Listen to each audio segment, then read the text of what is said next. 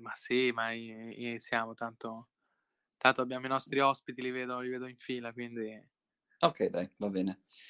Ehm, niente, quindi il recap delle puntate precedenti è abbastanza semplice, avevamo iniziato a descrivere cos'è Bitcoin, come funziona, quali sono poi in ordine cronologico le alternative che sono nate a Bitcoin, adesso insomma che siano fortunate o sfortunate, boh, però insomma sono alternative, sì. come si comparano questi oggetti agli investimenti classici e in questo ambiente macro, quindi di, eh, con la, la crisi eh, del Covid e il fatto che le banche centrali stampano moneta a non finire, che cosa vuol, cioè, cosa, che cosa vuol dire questo eh, macro environment cosa vuol dire per Bitcoin e per le cripto.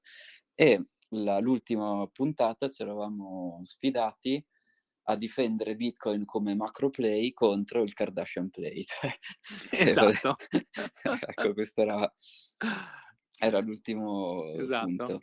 E invece oggi quello che volevamo fare, una, un discorso un po' più approfondito, è cosa sono gli NFT, come funzionano, che differenze ci sono tra NFT fatti su una rete o su un'altra, e, um, come si confrontano con gli investimenti alternativi, cioè come dire vino, arte, eh, esistono già come investimenti alternativi.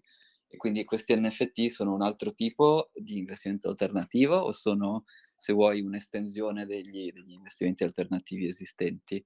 E poi cosa super interessante, ci fa, ci fa estremamente piacere, c'è Angelo Salmuiraghi che è un pittore iperrealista, che niente, noi gli faremo un po' di domande, gli chiediamo esattamente com'è la vita dell'artista, com'è il sales process, com'è il marketing process, perché sinceramente io di artista non, non, ho, non so proprio niente di come funziona realmente, cioè non ho proprio idea. E quindi niente, cerchiamo di capire nel, nei suoi processi come e se questi NFT possono aiutare o, no, insomma, cosa, cosa succede.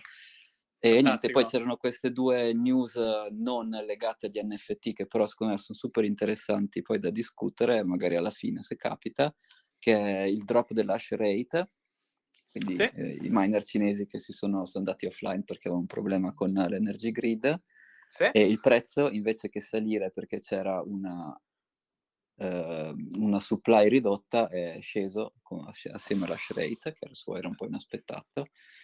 E poi invece Binance US, che appunto è da capire se vuole diventare una banca o se vuole fare una mega IPO, mm, però insomma sì. ha, ha, assunto questo super regolatore.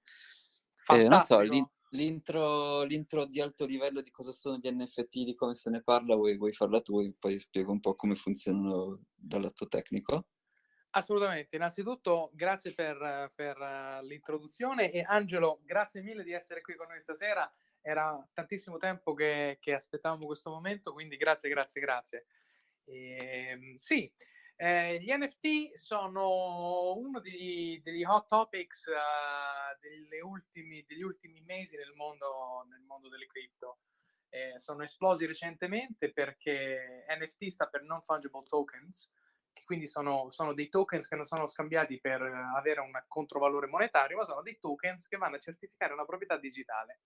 Quindi un bel giorno c'è qualcuno che si è inventato questo fatto di riuscire a stabilire eh, una proprietà certa su un pezzo digitale e questo eh, blockchainizzandolo e questo ha fatto sì che tu potessi avere la proprietà di un qualcosa che era digitale.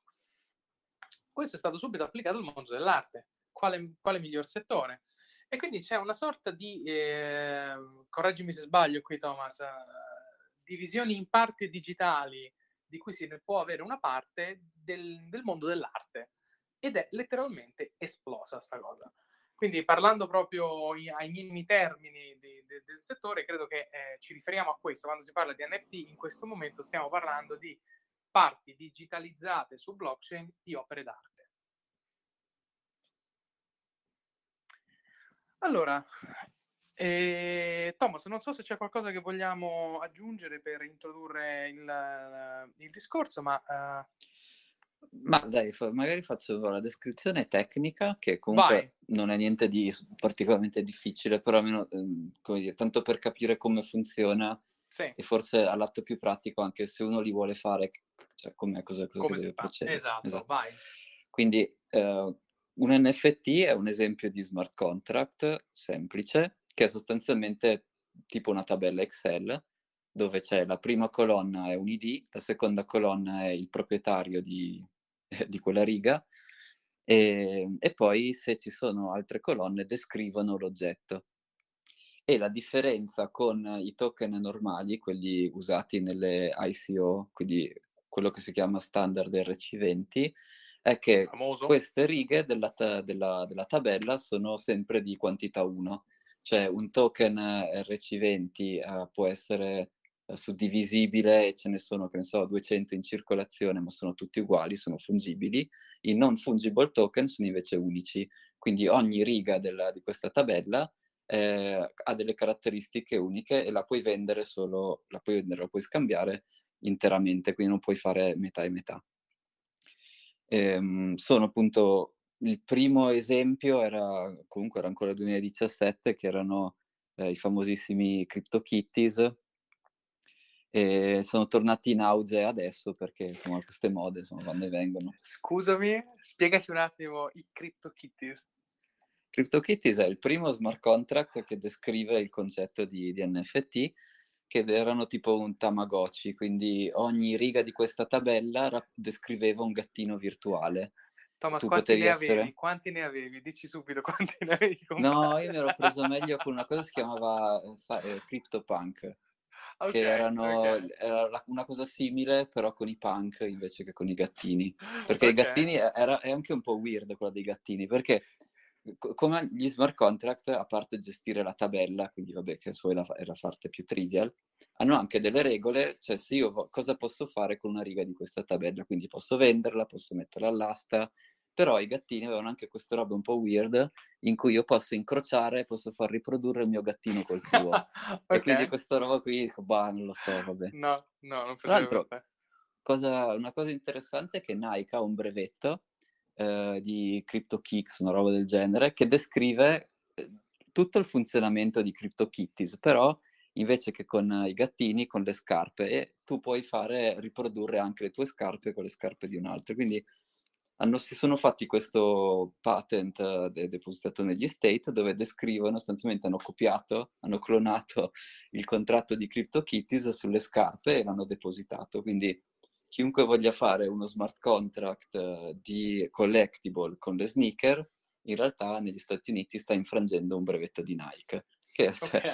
che è una roba così interessante, uno, uno, degli aneddoti interessanti da sapere. Vabbè, niente, quindi tu, uh, qual è la differenza tra avere questi gattini su questa tabella dello smart contract e un gioco qualsiasi uh, ospitato su un server, uh, diciamo, di qualcuno? L'unica vera differenza è che lo stato della tabella, quindi chi, ha, chi possiede quale gattino, non è appunto salvato solo su un server centrale, ma tutti i nodi della rete, in questo caso Ethereum, hanno una copia di, di questo stato di, di, chi ha quale gattino e ogni volta che dei, dei, proprietari fanno degli scambi, questi scambi sono validati di nuovo da tutta la rete Ethereum e quindi non c'è un vero central authority. Poi tecnicamente, come abbiamo visto un po' di puntate fa, in realtà Ethereum non è che sia così decentralizzata, però diciamo, restiamo pure nel mondo ideale, non è l'argomento di oggi, diciamo pure che sia completamente decentralizzato e quindi non c'è nessuno che può fermare il traffico di gattini, quindi non c'è nessuno, se io, se io voglio mettere in vendita il mio NFT, nessuno mi può fermare e se io voglio comprare un NFT, nessuno mi può fermare. Ecco, ecco, okay. dato fondamentale. Sì, esattamente. Ehm, quindi la prima cosa, cioè quando uno vuole creare un'applicazione tipo CryptoKitties, la prima cosa che fa è caricare con, questo contratto sulla rete Ethereum, il che vuol dire che sta creando la tabella dove verranno salvati i vari, i vari token. Sì. E questo lo fa, diciamo, l'amministratore, eh, diciamo, il proprietario dell'idea di, di CryptoKitties, diciamo così. Sì. Quando invece eh, qualcuno vuole generare una, un gattino, beh, alcuni gattini li ha generati il proprietario direttamente, però appunto questi gattini potevano riprodursi tra di loro e generare della prole. Sì. E quindi quando io voglio creare una riga in questa tabella, magari io sono l'amministratore, ma la, la vorresti creare tu, allora sì. tu devi fare un'operazione che si chiama minting. Cioè okay. viene creato la, la, nuova riga di questa tabella, cioè viene creato il nuovo token.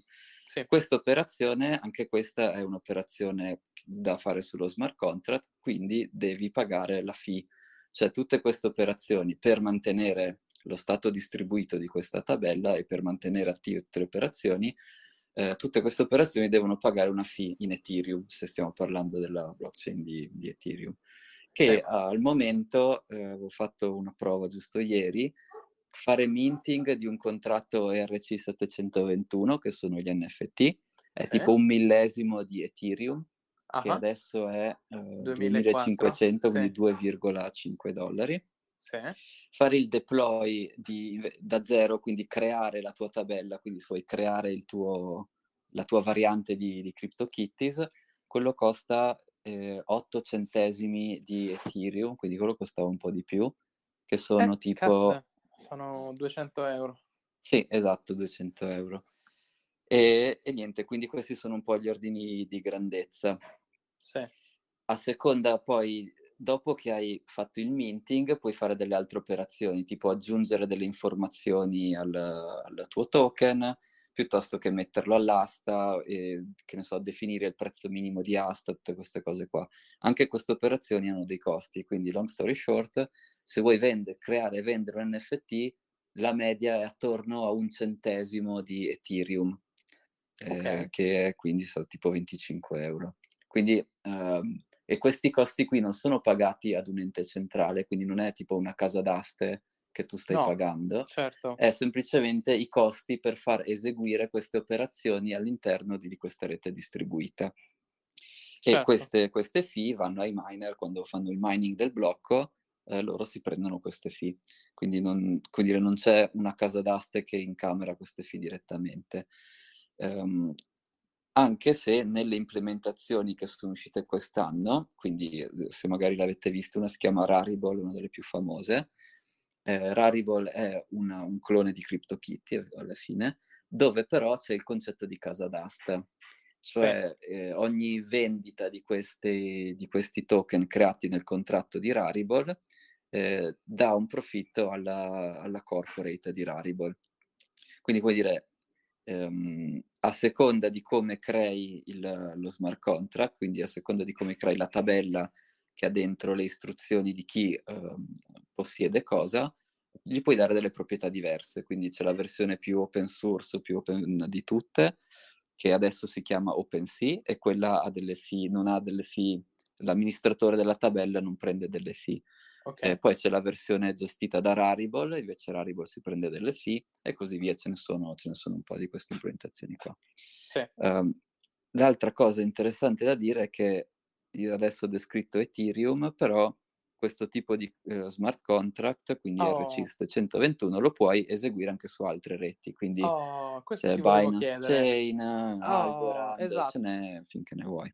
Esatto, perché ho visto che ehm ho visto un esempio che mi ha fatto pensare esattamente a questo, nel senso, ti volevo chiedere appunto, è possibile eseguirle su, ad esempio, Binance Chain? Sì, sì, sì. Assolutamente, eh. quindi non ci sono problemi di, di, compatibilità sotto questo aspetto. Ma allora, se, ovviamente, eh, se tu crei un token su Binance Chain, questo di base può essere scambiato verso altri indirizzi di Binance Chain. Sì. E quindi non è che posso, ven- cioè non posso creare adesso out of the box, non posso creare un token su Binance Chain e venderlo ad uno che ha un, che ha un account su Ethereum. Quindi tutte queste blockchain certo. diverse non è che parlano automaticamente tra di loro. E possono essere bridgiate? Sì, però non penso che adesso questa cosa funzioni. Ok. okay. Ci sono delle cose che si chiamano atomic swap, che ti permettono di cambiare l'ownership di alcuni oggetti da attraverso... Da, esatto. Wow. E infatti Uniswap, che magari una delle prossime volte farò una puntata anche su uh, Decentralized Finance, sì. Sì, è una delle, fa sì. proprio questo, cioè prende, in teoria, o meglio, dai, in teoria dovrebbe fare proprio questo, cioè permettere di fare questi swap in cui io ti passo un asset e tu mi passi un altro anche attraverso anche su catene diverse. E, e quindi dicendo molto in soldone, il vantaggio di questa cosa sarebbe la fee inferiore di un'altra blockchain. Perché certo. se io ho la certo. stessa, io, io, voglio andare su Binance Chain perché la fee è molto più bassa di quella di Ethereum. Esatto, che però ovviamente anche, come dire, attacca un po' uno dei, dei, dei valori di, di questi NFT, perché non è vero che sono scarsi, tu ne puoi fare quanti ne vuoi, puoi anche fare lo stesso, eh, lo stesso oggetto, dice, è un NFT unico, ma è unico dentro Ethereum. Tu potresti farlo su, su Binance Chain e, come dire, non è vero che sono scarsi, okay. sono estremamente abbondanti, okay. ecco, diciamo così. Ok. Ok, quindi non è risolto il problema della, della scarsità tra blockchain, ma solo dentro una blockchain. Corretto, sì. Wow, ok, ok, ok. No, certo, questo è, questo, questo è un problema. Ho capito, chiarissima, chiarissima, chiarissima. Io sono, sono curioso di, di parlare con Angelo. Ok. Thomas, eh... non so se eh. siamo pronti o vogliamo, vogliamo fare ancora un po' di spiegazione tecnica o di mercato degli NFT. Ma, beh, due dati di mercato Vai, sono anche velocissime. Prima, esatto, sì, eh, tipo il prezzo di vendita medio degli NFT ovviamente Vai. è praticamente zero sì. e il motivo è che ce ne sono tantissimi. Sì. Um, quindi, come dire, il prezzo medio di vendita lo puoi vedere, ma vale zero, è poco significativo. Ci sono però degli NFT che sono stati venduti a tantissimo e vabbè, il più famoso è quello 69 di... 69 milioni, quant'era? Esatto, quello più famoso, che è tipo un collage di 5.000 avatar che uh-huh. lui ha raccolto in 5.000 giorni. e vabbè, oh, cioè, vabbè, non lo so, se a fondo facciamo il lavoro sbagliato. Cioè, sì, è vero, eh, noi abbiamo preso dei, dei, dei, dei, career path completamente sballati. Ecco. E quindi è stato battuto a 69 milioni. Sì, una cosa del genere. Ma e Madonna, ovviamente... e la cosa poi più interessante è che non c'è una parte fisica di quell'opera, è solo il JPG, cioè è proprio solo l'immagine. Quindi se tu vai a guardarlo, oh mio Dio. Cioè, come dire, ti, te lo copi. Non, non, come dire, il concetto di scarsità negli NFT mi, mi sfugge un attimo. E infatti il, valore, il prezzo medio di vendita è zero perché ce ne sono un'infinità e anche se uno viene venduto a 69 milioni, in realtà il prezzo medio di vendita è zero. Poi il costo di listare, di creare il tuo NFT l'abbiamo detto, quindi se vuoi appoggiarti a un contratto, a una tabella di qualcuno che esiste già, devi pagare la minting fee che sarà tra 20, su Ethereum 25 euro, su Binance sarà molto di meno, su, non so sì, bene una quanto. Frazione, una esatto. frazione, sì. Se invece vuoi creare il tuo Christie's, il tuo Sotheby's, eh, crearti il tuo smart contract, eh, allora li devi pagare questi, diciamo, più o meno 8 centesimi di Ethereum per creare eh, nel, nella memoria virtuale della rete Ethereum questa tabella dove tu farai o inserisci i tuoi NFT o farai inserire gli altri NFT. Um, ci sono delle alternative. Ecco, l'ultima altra cosa che direi è che la domanda è ma questi NFT richiedono veramente gli smart contract, cioè esistono delle alternative nel mondo Bitcoin di questa cosa qui? E la risposta in realtà è sì. Eh, okay. Il protocollo si chiama RGB e fa esattamente delle cose assolutamente simili. Uno dei motivi però per cui non è molto famoso è che eh, è, un una, è un po' controverso all'interno della comunità Bitcoin. Il motivo è il seguente L'equilibrio economico di Bitcoin dipende dal fatto che se tu eh, provi a modificare una transazione, eh, devi pagare tuo, dei, dei, costi di, di elettricità e di tutto quanto, e in realtà quello che ti accorgi se fai il calcolo è che se tu provi a modificare una transazione, in realtà stai perdendo molti più soldi che non se tu usassi quella potenza di calcolo e quei soldi per fare mining, diciamo, onesto sulla cima della catena. Questo però è valido se le transazioni, il controvalore delle transazioni è descritto dei bitcoin. E quindi c'è questa corrente di pensiero che dice che se una transazione, magari il valore di bitcoin, ne so, è un millesimo di bitcoin, però all'interno del campo note che c'è nelle transazioni bitcoin, che si chiama op return, e certo. adesso viene, verrà un po' cambiato, vabbè, però insomma dentro questo campo note puoi scrivere delle cose ed è proprio lì che tu scrivi delle logiche per descrivere chi sta passando quale token a chi. Se tu metti dei token di dentro che valgono di più della transazione, allora qualcuno potrebbe avere incentivo a cambiare la storia di Bitcoin non tanto per rubarsi Bitcoin, ma per rubarsi quest'altro token che vale molto di più del valore dei Bitcoin. E quindi diciamo che c'è una grossa parte della comunità Bitcoin che è contraria ad avere eh, dei, degli asset che non siano Bitcoin spostati all'interno della rete Bitcoin. Okay. Detto questo, l'altra metà della comunità Bitcoin però non è così cioè, è chiaro quello che dicono, cioè, è, un, come dire, sì. cioè, è onesto, è chiaro, però d'altronde come fai a sapere, cioè diciamo, come dire, questo esempio eh, non è molto calzante perché diciamo che tu sei un governo e paghi un killer in bitcoin. Se qualcuno scopre quella tua transazione, tu vuoi poterla cancellare a prescindere dal valore di, uh, di bitcoin. Quindi, come dire, che ci sono delle transazioni che rappresentano dei fatti o degli oggetti che potrebbero valere di più del valore del, dei, dei bitcoin che spostano, questa non è una cosa che puoi prevenire, questo è, come dire, cioè, è per forza, ogni sistema monetario ce l'ha questa, certo. eh, questa cosa qui. Quindi dall'inserire altri un, asset.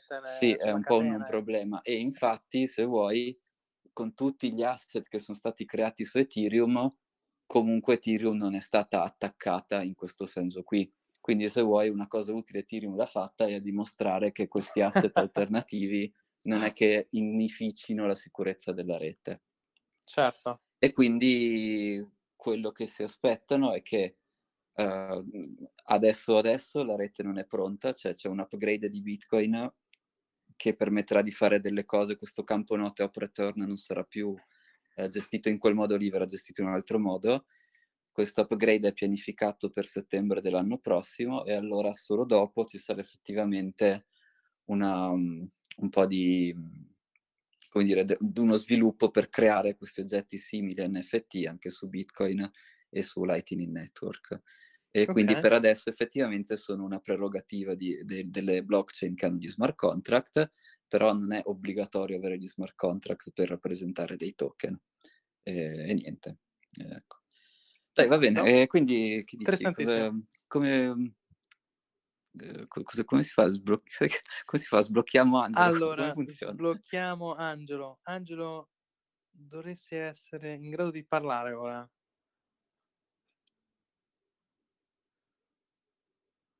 Sì. Vediamo. Ah, ok, dovevo schiacciare anch'io. Va bene, ok, mi sentite? Ciao sì. Angelo. Ciao, ciao, ciao, ciao a tutti. Grazie ciao, per essere con voi. Piacere, piacere. Allora, vuoi fare eh, una breve introduzione di te stesso, Angelo? Per, per una breve introduzione di me stesso. Vai, Va bene, sarà, sarà bellissimo. Allora, io sono un pittore, come, come, prima aveva già anticipato Thomas, diciamo quanto più old school possibile. E che altro dire? Ma il mio utilizzo, la mia interazione con il mondo della tecnologia si limita essenzialmente a quella di utilizzare i social come una vetrina per adesso. Io lavoro principalmente su commissione e non ho mai lavorato o quasi in digitale, salvo tantissimi anni fa, ormai lavoro solo e solamente tradizionalmente e non saprei cos'altro dire per, per descrivermi. Certo, mm. certo, dimmi, no, ringrazio. Come sei venuto a conoscenza degli NFT? Se ne è parlato con dei colleghi? C'è qualcosa che ti ha... Allora, la... come ti è arrivata la notizia? Um, diciamo che trasversalmente ne ho sentito parlare Thomas perché è sempre stato, vabbè, ovviamente dentro, dentro queste dinamiche, ma uh, parallelamente ho già visto un paio di artisti perlomeno su Instagram, che spingevano, diciamo, questa cosa degli NFT, sono entrambi due artisti tradizionali, piuttosto quotati, famosi, uno si chiama Sergei Marshennikov ed è russo, e l'altro che ho visto che è appena entrato, credo che la piattaforma fosse OpenSea, adesso non vorrei dire stupidaggini, potrebbe essere, credo. Sì, sì, sì. E, ah, ok, giusto. E si chiama Jeremy Lipking, che è un americano, e ho visto che entrambi sono saliti a cavallo di questa cosa. Quindi quando ho notato che negli ultimi loro post c'erano essenzialmente delle versioni di loro quadri già famosi che avevano fatto magari anni fa, lievemente, eh, lievemente tweakate con qualche cambiamento, avevano fatto un po' di versioni e quindi non capivo all'inizio, facevo, ma che cosa stanno facendo? E sono andato a vedere, quindi più o meno ho capito, però devo dire che anche nella vostra seppur chiarissima introduzione penso di aver afferrato un solido 15% di tecnicismi che stavate descrivendo. allora Angelo, innanzitutto grazie mille per la tua introduzione e diciamo a chi si ascolta dove può vedere la tua arte, dove la possiamo trovare? Hai un sito? Dove, dove, allora, chi ti vuole conoscere? Dove deve andare? Chi mi vuole conoscere, principalmente Instagram è diventato il mio canale referenziale di, di First Choice, quindi Instagram Angelo Salmoiraghi, Angelo Andre... sì, basta scrivere Angelo Salmoiraghi e vengo fuori subito. Prendete tutti nota, Angelo Salmoiraghi, Instagram subito, seguite. E, perfetto, perfetto. Quindi diciamo la discussione Angelo è cioè, nel senso, anch'io io non, non, non, non, sapevo come Thomas il funzionamento tecnico dell'NFT. Quello che è risaltato, diciamo, su tutto il, il, il mondo cripto è questo fatto di questo benedetto NFT venduto a 69 milioni. Battuto sì, quello l'ho letto, l'ho letto. E allora la gente ha cominciato a dire, cacchio, ma allora sarà che si sta creando un mercato digitale parallelo slash blockchain dell'arte eh, fisica, solo che digitalizzato? Quindi, eh, e questo forse è anche una domanda anche per Tova, dove stiamo andando secondo voi? Qual è la direzione che questa innovazione nella tecnologia ha portato? Dove, dove ci dirigiamo? Ma in realtà io, mh, mm, cioè, la, la, mia domanda è, cioè questo è un, è un canale di vendita, no? Um, mm. E quindi la prima, cioè, però che cos'è che stai vendendo? E quindi la prima cosa che chiederei ad Angelo è ponendo che appunto questi artisti, come hai fatto l'esempio tu, quelle opere erano opere vecchie, erano già fatte, erano un po' modificate e hanno se sì, vendute. Esatto, esatto. Quindi, alle volte anche l'originale, senza neanche modifiche, cioè semplicemente quello che vendono è una copia in alta definizione digitale di quadri che hanno già fatto e talvolta mh, il quadro originale è affiancato da eh, altre versioni dove magari sono veramente cambiamenti minimi, ma neanche cambiamenti concettuali, parliamo proprio di cambiamenti cromatici, tipo so, mm-hmm. una versione dello stesso quadro tutta in toni di blu, a cavolo. E, um, quindi ti ripasso il microfono perché stavi finendo di farmi la, la domanda. Stavi dicendo che cosa che vendono? Um, sì, cioè, cioè, prima volevo capire adesso cioè, un artista che non usa gli NFT, com'è che fa a promuovere e vendere la sua arte. Mm-hmm. Poi volevo cercare di capire, invece usando gli NFT, come questo processo cambia o potrebbe cambiare. E infine però quello che mi sembra che sia, cioè la cosa più evidente è che più che una... Non è, tan- cioè, è un po' un canale di, di marketing, un po' è semplicemente un modo semplice per creare nuovi prodotti quindi non so, poi magari eh, Federico ha anche una mente più esperta in marketing e vendite di me, per cui volevo un po' capire in maniera proprio nel mondo business questi, questi oggetti com'è che si possono usare, cioè ti aiutano veramente a conoscere, la prima domanda è ti possono veramente aiutare a essere più conosciuto? E qui la mia risposta è no, però volevo sapere cosa ne pensavi tu. E invece, no, ad essere conosciuto non credo, perché mm. eh, almeno questa è, è, una deduzione empirica da quello che ho visto. Cioè, questi due artisti, che sono entrambi molto famosi e hanno un certo, un certo following, entrambi hanno spinto il fatto che stavano entrando nel business degli NFT sui loro canali social. Quindi direi che la conseguenza è che loro sono famosi e quindi hanno usato come cassa di risonanza eh, in questo caso i loro canali per spingere questa cosa.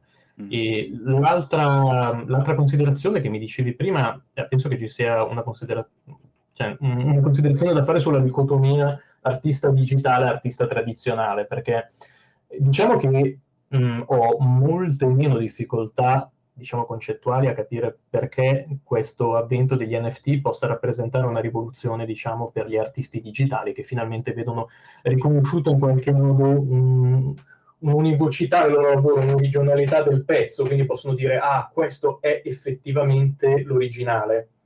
Anche se, a tal proposito, mh, adesso c'è la butto lì come provocazione, uno potrebbe dire se è un artista digitale puoi vendere comunque l'originale vendendo all'asta il computer su cui hai realizzato il pezzo quindi c'è solamente la JPEG, tu l'hai salvata su quel computer, l'hai creata su quel computer, anzi non la, non la scambi neanche con nessuno, la vendi all'asta e quindi le persone acquistano il computer con dentro esattamente quei byte che componevano l'immagine che tu hai creato. Mm-hmm. Questa cosa cioè, posso, cioè, posso capire che abbia un appeal diciamo, maggiore sugli artisti, sugli artisti digitali. E per quanto riguarda un artista tradizionale c'è questa layer in più che ancora non riesco completamente a, a, comprendere, nel senso, più che altro non riesco a capire che interesse abbia qualcuno a comprare una JPEG, eh, a parte per qualche velleità ostentatoria di dire no, tramite la blockchain cioè tu puoi dimostrare che effettivamente sei quello che ha pagato di più, che se la poteva permettere, che... però es- è qualcosa esatto. di collezionistico, no? Nel senso... Um, eh, non lo so, è una filosofia collezionistica, quasi onanistica dell'ownership, dove tu puoi dimostrare agli altri che effettivamente l'hai preso e che hai comprato qualcosa sì, di... Cioè, una cosa avevo sì, sentito, sì. una delle più, non so se deliranti, boh, mm. che nel futuro ci saranno, che non so, le meeting room o quello che vuoi, sarà tutto virtuale e come oggi nella, nello studio degli, degli, di un avvocato famoso, che ne so, appende delle, dei quadri di opere famose, in queste meeting room virtuali tu vorrai appendere i tuoi NFT. Ok. Semplicemente però mi sembra una roba però anche in quel caso questo qui, cioè... questo qui, questo qui sfociamo nel discorso proprietà nel metaverso Thomas quindi sì che però di nuovo cioè, è un JPG lo attacco lo faccio uguale cioè non come faccio a capire che proprio quell'NFT è quello vero? Cioè, manca un po' quello che gli NFT, secondo me, risolvono molto bene è la proprietà e la creazione di un marketplace dentro un gioco, ad esempio, dove c'è una comunità che scambia mm. oggetti. Per esempio degli item uno può comprare, sì, esatto. Esatto, e lì funzionano molto bene. Ma cioè, se non hai l'applicazione nel mondo virtuale e è solo ownership, boh, cioè dal punto di vista legale ho letto una ricerca che dice se l'opera d'arte fatta assieme all'NFT, mm-hmm. allora l'NFT è tipo un autografo, quindi è come se tu stessi vendendo autografi mm. le, dal punto di vista legale. Se invece l'opera era già fatta e tu invece vendi degli NFT di un'opera passata, mm-hmm. quello è un certificato, cioè legalmente è riconducibile a essere un certificato e questo certificato lo puoi mettere l'artista o la casa d'aste o uh-huh. chi per loro. Quindi sono queste due applicazioni, una come se fosse un autografo e una come se fosse un certificato. E però anche questi non so che valore effettivamente abbiano. Cioè non, non so. Cioè, ma tipo adesso una, un autografo, un certificato, cioè se io volessi comprare un'opera all'asta, mm. quanto è importante avere... Eh, questi autografi o certificati. Ma parliamo di NFT o parliamo di qualcosa di reale, nel senso no, no, tangibile? Di, di, di, reale. Se, se vado, non so, beh, Sotheby's è chiuso. Boh, insomma, se volessi partecipare a un'asta e comprare mm. um, un qualche oggetto, chiaramente voglio vedere dei certificati, ma cioè, com'è che funziona adesso? Ma allora, per quello che ne so io, adesso le case d'asta tipo Sotheby's, Christie's, così, hanno sempre una, uno storico, una storicizzazione dell'artista e dell'opera, quindi essenzialmente sono, c'è tutto lo storico di dove è passata e soprattutto qual è stato il trend economico dell'opera, nel senso a quanto è stata venduta, quanto è stata ribattuta, eccetera, eccetera. E quindi è sempre una forma di investimento che paradossalmente anche quello potremmo dire che è virtuale, perché tanta gente che compra arte orribile, schifosa, magari no, non se la mette neanche in casa, non entrerà mai in casa, cioè magari va da lì addirittura nel Cavù in Svizzera così, oppure probabilmente mh, è solamente una transazione momentanea e così, e così, breve che non lascia neanche mh, magari il cavò della casa d'aste perché ha già in mente di rivenderla dopo sapendo che no, eh, è in una flessione positiva.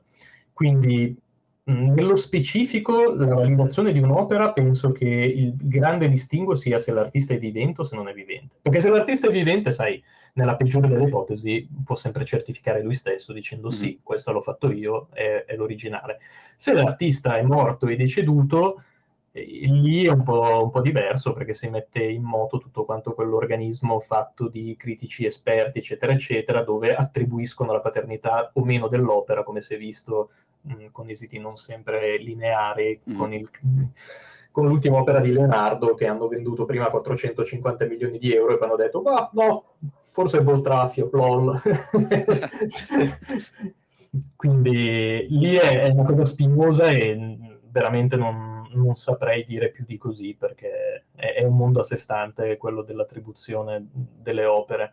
La certificazione, se viene contestata, penso che possa semplicemente rifarsi allo storico della singola casa d'aste, che può dimostrare da dove viene e, e tutti i passaggi che ci sono stati.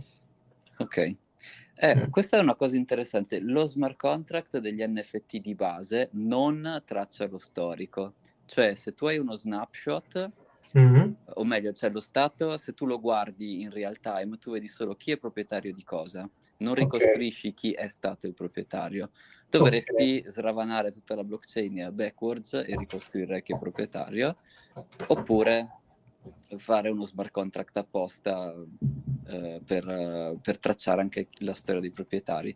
Però, come dire, questo alla fine sta semplicemente replicando un processo che più o meno immagino, cioè la casa d'aste adesso, come mi hai spiegato, eh, controlla già chi era il proprietario quando l'ha venduto, quindi mm-hmm, se sì, vuoi sì, sì, facilita un po' questa operazione, però non è che sia una cosa nuova, è da capire poi quanto una casa d'aste abbia voglia che gli si faccia concorrenza, quindi questo boh, lo vedremo. E invece un altro, un'altra cosa curiosa che avevo sentito, non mi ricordo se l'avevo già detta, è che c'è un modo in cui le, ar- le opere fisiche, questi NFT, potrebbero interagire. E mm. tipo, se tu hai eh, con augmented reality, tu hai mm-hmm. il tuo mhm. telefono e guardi l'opera. Eh, se hai anche l'NFT, mentre guardi l'opera vedi, che ne so, la cornice che gira o qualche cosa speciale, come dire, se tu guardi l'opera senza l'NFT e senza ovviamente il tuo telefono, la vedi in un modo, se la guardi in augmented reality la vedi in un altro. E questo è vagamente l'unico modo che, cioè, per cui effettivamente vedo, sì, ok, effettivamente potrebbe aver senso voler comprare il vero NFT perché così posso vedere l'opera realmente. Sì, questo a livello concettuale sicuramente cioè, introduce una variabile che quantomeno è un po' più è integrativa ma è anche più comprensibile perché se non altro uno dice ah, ho un valore aggiunto perché non lo so, cioè allo stato attuale delle cose eh, l'impressione che ho io, a parte il fatto che sia ovviamente un modo per battere moneta essenzialmente, ok? E riuscire ad attribuire dei valori a, a degli oggetti mh, inesistenti. Mm-hmm. E però allo stato attuale delle cose, dicevo, sembra più un, un, qualcosa di indirizzato ai collezionisti, credo, ma questo lo dico proprio nella mia ignoranza di una persona che non ne sa niente, quindi guardandolo da fuori mi dà l'idea che sia qualcosa di indirizzato ai collezionisti. Per esempio, pensavo, non lo so, mm, prendiamo un gioco di carte tipo fai Magic o qualsiasi altra cosa, ci sono delle carte in effetti no, da collezione che valgono sì. tantissimo non è che sia impossibile fare una copia uguale di, di una di quelle carte, no? Diciamo che tu trovi in alta definizione la stessa immagine del, prendi il Black Lotus, no, di, sì. di Magic, trovi la stessa, ti rivolgi ad un'azienda che stampa le carte e gli fai fare una copia esatta al 100%, con gli stessi materiali, lo stesso tutto, a quel punto tu hai una copia, però sai che non è l'originale mm-hmm. e per questa ragione vale di meno. Quindi il valore non sta nell'oggetto, sta nel, nella sua scarsità o nel suo concetto di scarsità, il fatto che tu sai che quello non è uno di quelli così. Potrebbe quindi mh, stare lì il valore, eh? un pochettino come quando si fanno delle stampe in tiratura limitata, perché cioè, fino a poco tempo fa eh, uno dei modi diciamo, per aumentare il guadagno di un artista tradizionale è dire faccio il quadro che però costa eh, 1000 euro, e poi faccio delle stampe in qualità altissima, stampate su carta archiviabile, bla bla bla, numerate, e quindi mi impegno ovviamente nei confronti dei collezionisti a non stamparne un, un altro batch fra tre anni con una nuova numerazione, cioè. a farlo di nascosto, e quindi eh, dico, ah no, queste sono così, sono firmate, sono numerate, sono solamente 50, non ne farò mai più un'altra, eccetera, eccetera, e le vendi. Potrebbe essere forse una cosa simile, Mm. Quindi quella del... Ma così la butto lì, nel senso. Ma ho come il... Un'altra il... domanda mm. che ti farei. Sì, è, dimmi, dimmi. Ma adesso è possibile, cioè se io voglio comprare un pezzo di un quadro, cioè, mm. mm cioè se vado all'asta immagino che ci sia solo un vincitore, oppure... Eh sì. Ecco, e questa cosa secondo te può, può aver senso? Cioè, perché chiaramente quando invece è tutto digitale tu potrei dire... Tu potresti Vabbè, dire ah sì, ho il 15% della Gioconda.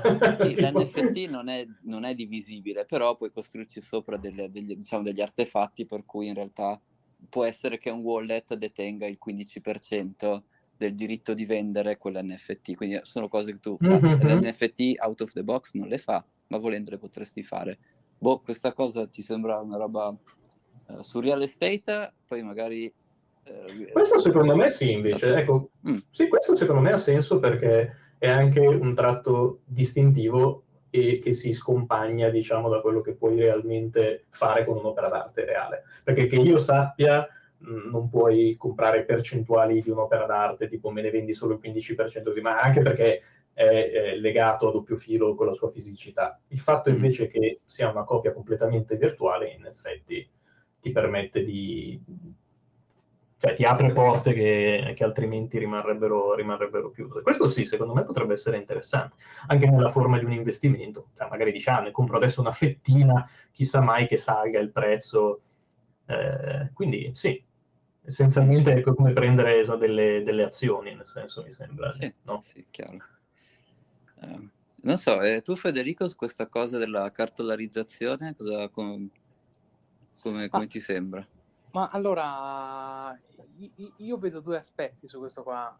Um, uno che trascende dall'opera d'arte e dalla sua funzione e dalla sua natura intrinseca, cioè l'aspetto che Angelo diceva prima, puramente onanistico, ona, un termine diciamo che, che va da, a dare piacere a se stesso, cioè nel senso di chi compra arte per spocchia e secondo mm-hmm. me l'NFT va a incanalare un segmento di mercato che prima non aveva accesso a canali tradizionali.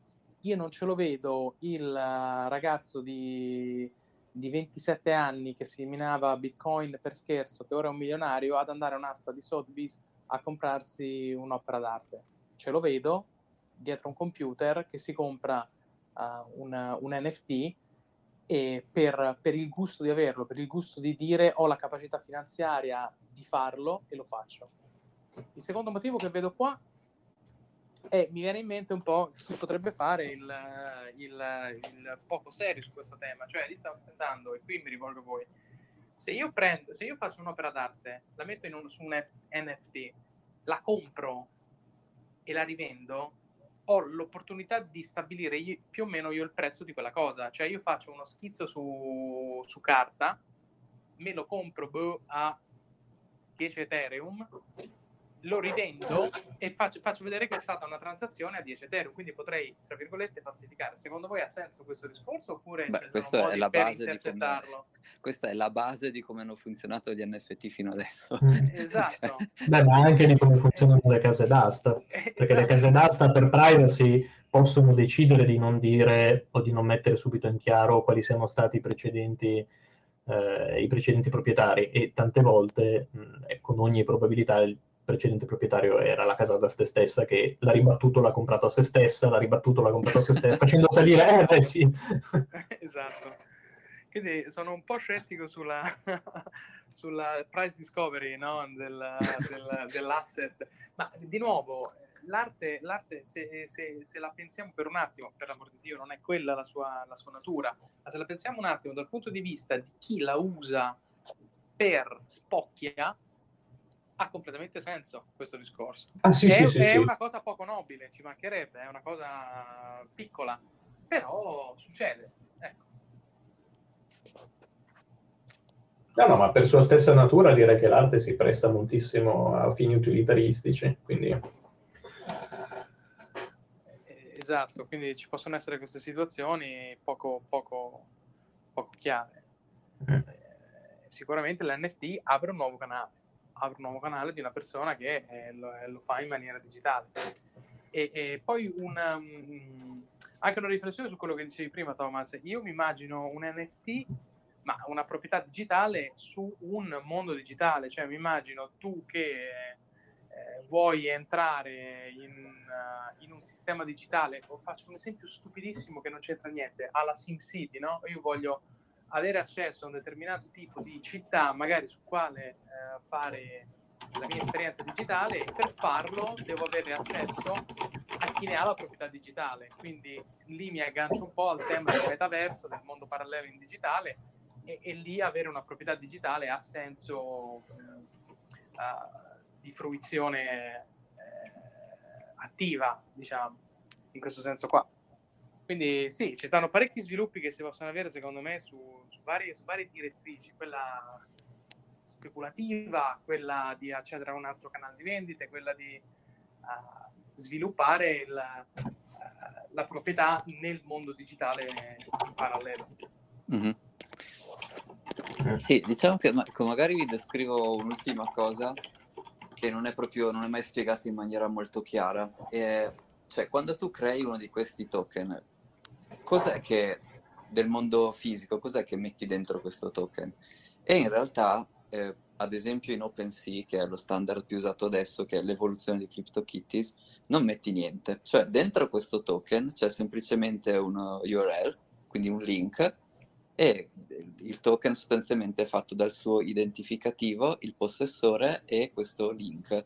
E tu mm. andando sul link eh, vedi che prendi i dati di, non so, prendi, che ne so, la, l'immagine, il nome dell'opera, uh, insomma, prendi le sue caratteristiche. Questo però ovviamente si presta a fare delle cose orribili, cioè la parte veramente immutabile e decentralizzata del token cioè, esatto. è, è, solamente il suo, il suo, identificativo. Tutto il resto, tutta l'immagine che vedi, il nome del tutto, tutto il resto viene da un server centralizzato. Quindi io posso cambiare, posso venderti un'opera che, che, ti fa vedere una cosa e la settimana dopo ti, te ne faccio vedere un'altra. Cioè, non è... Mm, cioè, non è... Cioè, adesso non è proprio ben svilupp- non è proprio sviluppata benissimo questa cosa. Cioè, il compratore di un NFT è il, è il contrario che tutelato. Cioè, è, proprio... Eh, si compra questa cosa però è completamente in balia del, di, di, che cosa di chi gliel'ha venduta, come dire, non è proprio una scommessa. Come dicevi, come dicevi tu sulle case, quando compri una casa è una scommessa col mercato a 30 anni. Ecco, questa invece è una scommessa che non ti stanno derubando in 30 secondi. Cioè, è proprio, è proprio un... Cioè, quindi quello che ha pagato 64 milioni di dollari potrebbe ritrovarsi con un crypto kitty tra una settimana. sì. sì. Ah cazzo, ma non era un Picasso? No. Eh no. Esattamente. C'era un artista che l'aveva fatto, eh, era un artista che faceva tappeti e mm. ha venduto 30 NFT su OpenSea dei suoi tappeti e poi ha fatto lo scherzo, I pulled a rug, che tipo tirare il tappeto è, quando, è un modo uh-huh. di dire per dire ti ho, sga- sì. ti ho, ti ho, ti ho truffato e ha, e ha tolto, le, ha cambiato le figure degli NFT che aveva venduto. No. Eh, eh, ma d'altronde lo puoi fare, quindi diciamo è ancora una fase un po'. Boh. Ma tu di fatto che cosa stai vendendo quando vendi questo? Infatti, stai vendendo l'immagine che rappresenta l'NFT o stai vendendo l'NFT stesso che può essere scorrelato da questa immagine? Stai vendendo questo NFT che però descri- ha, al suo interno ha solo il suo identificativo. Okay. Il possessore, cioè l'indirizzo dell'Ethereum di chi è il possessore, mm-hmm e poi un link. E, questo, e da questo link tu vai a prendere se, se quello che io decido di ok ma quindi paradossalmente l'immagine è eh, diciamo la variabile più instabile dell'NFT corretto sì, sì. Il, il, che è paradossale in questo cioè, caso allora, cioè. tu puoi estendere eh, l'NFT per, per contenere qualche informazione in più di modo che nella rete distribuita, di, facciamo, teniamo sempre Ethereum, mm-hmm. eh, ci sia una prova che quell'NFT aveva al suo interno proprio quei dati. Okay. Però questa cosa ha dei limiti abbastanza grossi, eh, cioè tu non puoi, non puoi, mettere 10 megabyte come, come, allegato dentro la rete Ethereum, cioè poi costa una follia, a parte che penso che non puoi proprio, però anche se tu potessi costerebbe veramente una follia elaborare una transazione che ha dentro tutta quella roba lì. Quindi per forza dentro lo smart contract devi mettere una quantità di informazioni minime, tipo l'hash della figura. Tipo puoi dire questo NFT corrisponde a, con questo identificativo di questo possessore eh, all'immagine che trovate a questo link e l'hash di questa immagine è questo. Mm-hmm. Però anche questa è una prova veramente infima perché io cambio un pixel di quella figura e ho cambiato l'hash, cioè non, come dire, faccio due foto della stessa opera o due hash diversi, cioè non è una, cioè funziona, funzionicchia, ma non è che sia proprio, cioè mm-hmm. manca un po', non è proprio chiarissimo effettivamente, cioè come dire, se hai i soldi da buttare tipo quello che ha comprato Leonardo con 350 milioni, ok, li butti e li hai buttati, va bene ma altrimenti io prima di investire come investimento alternativo non ci penso neanche. Piuttosto qualunque altra cosa, investimento alternativo, ma NFT adesso assolutamente cioè, non ci penso neanche. Mm. Ah, ovviamente noi non diamo mai consigli di investimento. Assolutamente, è... ricordiamo tutti quanti che quello che diciamo non, non crea in nessun modo consigli di investimento e quindi non dateci retta. Abbiamo fatto anche un episodio dove abbiamo parlato di perché non bisogna darci retta, elencando tutti gli errori esatto. presenti, passati e probabilmente futuri che compieremo nei, nei, nelle nostre azioni. Quindi ecco, va benissimo. Domande, commenti, ragazzi, abbiamo Angelo in linea, quindi se ci sono domande, commenti, NFT, arte, canale di vendita, 69 milioni, siete tutti su Paint a fare cose da mettere su OpenSea, eh? Io ho preparato un clone di OpenSea per, per curiosità. Quindi se, se, volete vendere gli NFT vendiamo. Thomas, Thomas. Facciamo pubblicità. Thomas, Thomas per gioco quando si annoia crea un clone di OpenSea. Grandissimo. Quindi adesso fate arte ragazzi che abbiamo, abbiamo il modo di, di, di cartolarizzarlo su, su, una blockchain e fare un NFT. Mm. Va benissimo. Allora, ragazzi, se avete domande ditemelo adesso, alzate le mani se volete. Abbiamo un pubblico, un pubblico quieto questo, questo, questo giovedì. Angelo, io da parte mia ti ringrazio. Ah, aspettiamo, c'è una domanda. Ecco, R- RD I did. Eccoci qua. Vai, ora puoi parlare.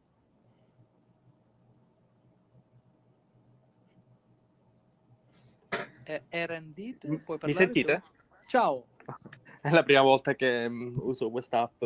Eh, ciao, io sono Fabio, eh, Fabio Severino eh, di Transparent. Ho visto sul uh, LinkedIn di Thomas eh, questo diciamo, podcast e ho voluto diciamo, partecipare. È estremamente interessante tutto quello che avete detto. Mi ritrovo in, in tutte le considerazioni che io avevo già fatto eh, un annetto fa valutando questo mondo qui. Eh, per quanto riguarda la funzione di hash, si potrebbe, ehm, si potrebbe proporre una modifica. Eh, il problema, quello che diceva Thomas, è, veramente, è, è, verissimo. Se io prendo un'altra immagine identica, gli cambio un pixel, a questo punto calcolo l'hash dell'immagine e ottengo un hash totalmente diverso. Si potrebbe pensare di sostituire la funzione di hash con una funzione che più che dirmi eh, più, più, che avere le proprietà dell'hash, che appunto è se cambio un pixel mi cambia completamente l'hash, è darmi una qualche funzione di similarità, in modo tale da sostanzialmente eh, riuscire a comparare quelle che sono le, eh, diciamo, le opere simili. A quel punto posso fare un ranking per vedere se ci sono due o più opere che si somigliano molto. E quindi diciamo avere un, se vogliamo, una funzione sintetica, un indice per dire proprio la diversità rispetto ad altre opere, o comunque qualcosa che non catturi. Sto pensando a um, algoritmi di mappa algebra. Ehm, si possono fare delle cose del genere, questo innoverebbe da questo punto di vista. Comunque c'è da dire che, come diceva anche Thomas, tutto il resto è un disastro, a partire da come vengono sostanzialmente eh, storati questi asset. Ci sono ora delle alternative, più che mettere il link si possono avere su altri storage decentralizzati come IPFS, appunto um, un hash che mi permette di, di, trovarlo su uno storage decentralizzato, però effettivamente in questo momento è un micro macello. Grazie mille per la tua domanda. Thomas. Ma no, per carità, prima o poi sicuramente qualcuno troverà un modo di renderli più utili. Uh, un, un, sono d'accordo anch'io che un po' di richiesta c'è, è più ovvia nei mondi che sono completamente virtuali, tipo quello del gaming. L'interazione fisico-virtuale, non lo so, mi sembra più ragionevole eh, usarli come autografi o come certificati. Quello mi sembra una cosa semplice perché alla fine ehm, se tu fai, che ne so, diciamo che tutti abbiano la, la propria che so, la carta nazionale dei servizi con la sua chiave privata, tu potresti effettivamente creare una firma eh, digitale autentica di Angelo Salmoiraghi e quello è un oggetto completamente virtuale e tu puoi, puoi venderlo. E queste sono applicazioni che mi sembrano più ragionevoli. Appena tu vuoi aggiungere però dei metadati che rappresentano qualcosa est- di esterno, di non virtuale, o un'immagine o comunque un suono, lì diventa veramente complicato, anche perché sì, IPFS va bene, è uno storage decentralizzato, però non hai nessuna garanzia che, anzi se vuoi hai meno garanzia che tra dieci anni avrai di nuovo quei dati a tua disposizione, quindi boh, cioè, no, non mi sembra chiarissimo, non mi sembra risolto questo problema di rendere disponibile il contenuto eh, dell'NFT come dire, non mi sembra, cioè tu stai, anche se lo vuoi usare come investimento, non puoi usarlo come investimento a lungo periodo, perché tu non, dire, non puoi sapere fino a quanto gli, il, i dati collegati resteranno validi. Quindi secondo me sì, c'è effettivamente qualche spazio per creare qualcosa di meglio, che sia questa funzione di similarità, sì, potrebbe essere. Um, sì, cioè, boh, sì, può essere interessante. Um, io li comprerei, diciamo che se invece che lasci fosse dentro una funzione di similarità, non lo so. Cioè vorrei capire bene che cosa sto comprando, no? Quindi se, se è tipo la firma autografa di Angelo, ok, almeno riesco a capire cosa sto comprando. Sì, secondo se me invece... mm. hai proprio eh, centrato il punto, cioè se non c'è la firma, diciamo, se non è eh, irripudiabile, no? Che è la firma di Angelo, no? il valore è assolutamente zero, quindi mm-hmm. collegandolo a un'identità certa, che a questo punto è garantita dallo Stato, come dicevi la carta dei servizi, ha una sua utilità. Comunque non dicevo che con IPFS hai risolto, anzi tutt'altro, perché mm-hmm. lì però diciamo almeno non sei in balia dell'unico autore che, che se Angelo adesso mette le, le sue opere, che Angelo non fa l'informatico, mette le sue opere online sul, su server, un certo punto, dopo che l'ha venduto l'opera, magari la tiene anche online, che ne so, per un annetto, poi credo si stanchi. E a quel punto che sparisca dal web, visto che è solo Angelo a tenerlo online, è un po' bruttino. Sicuramente non mi sembra un investimento, un, buon, un buon investimento, sia se il server lo tiene Angelo, sia se è, se è su IPFS, perché anche lì non hai la, la stessa garanzia. Infatti, appunto, mantenere l'asset vivo mi sa che anche quello è uno dei problemi principali. Però mm, no, forse il principale è, è, il fatto che non è irripudiabile e forse anche il fatto del... La funzione di hash è proprio l'ultima cosa che vorresti utilizzare per... Sì, sì, per sono abbastanza d'accordo, sì.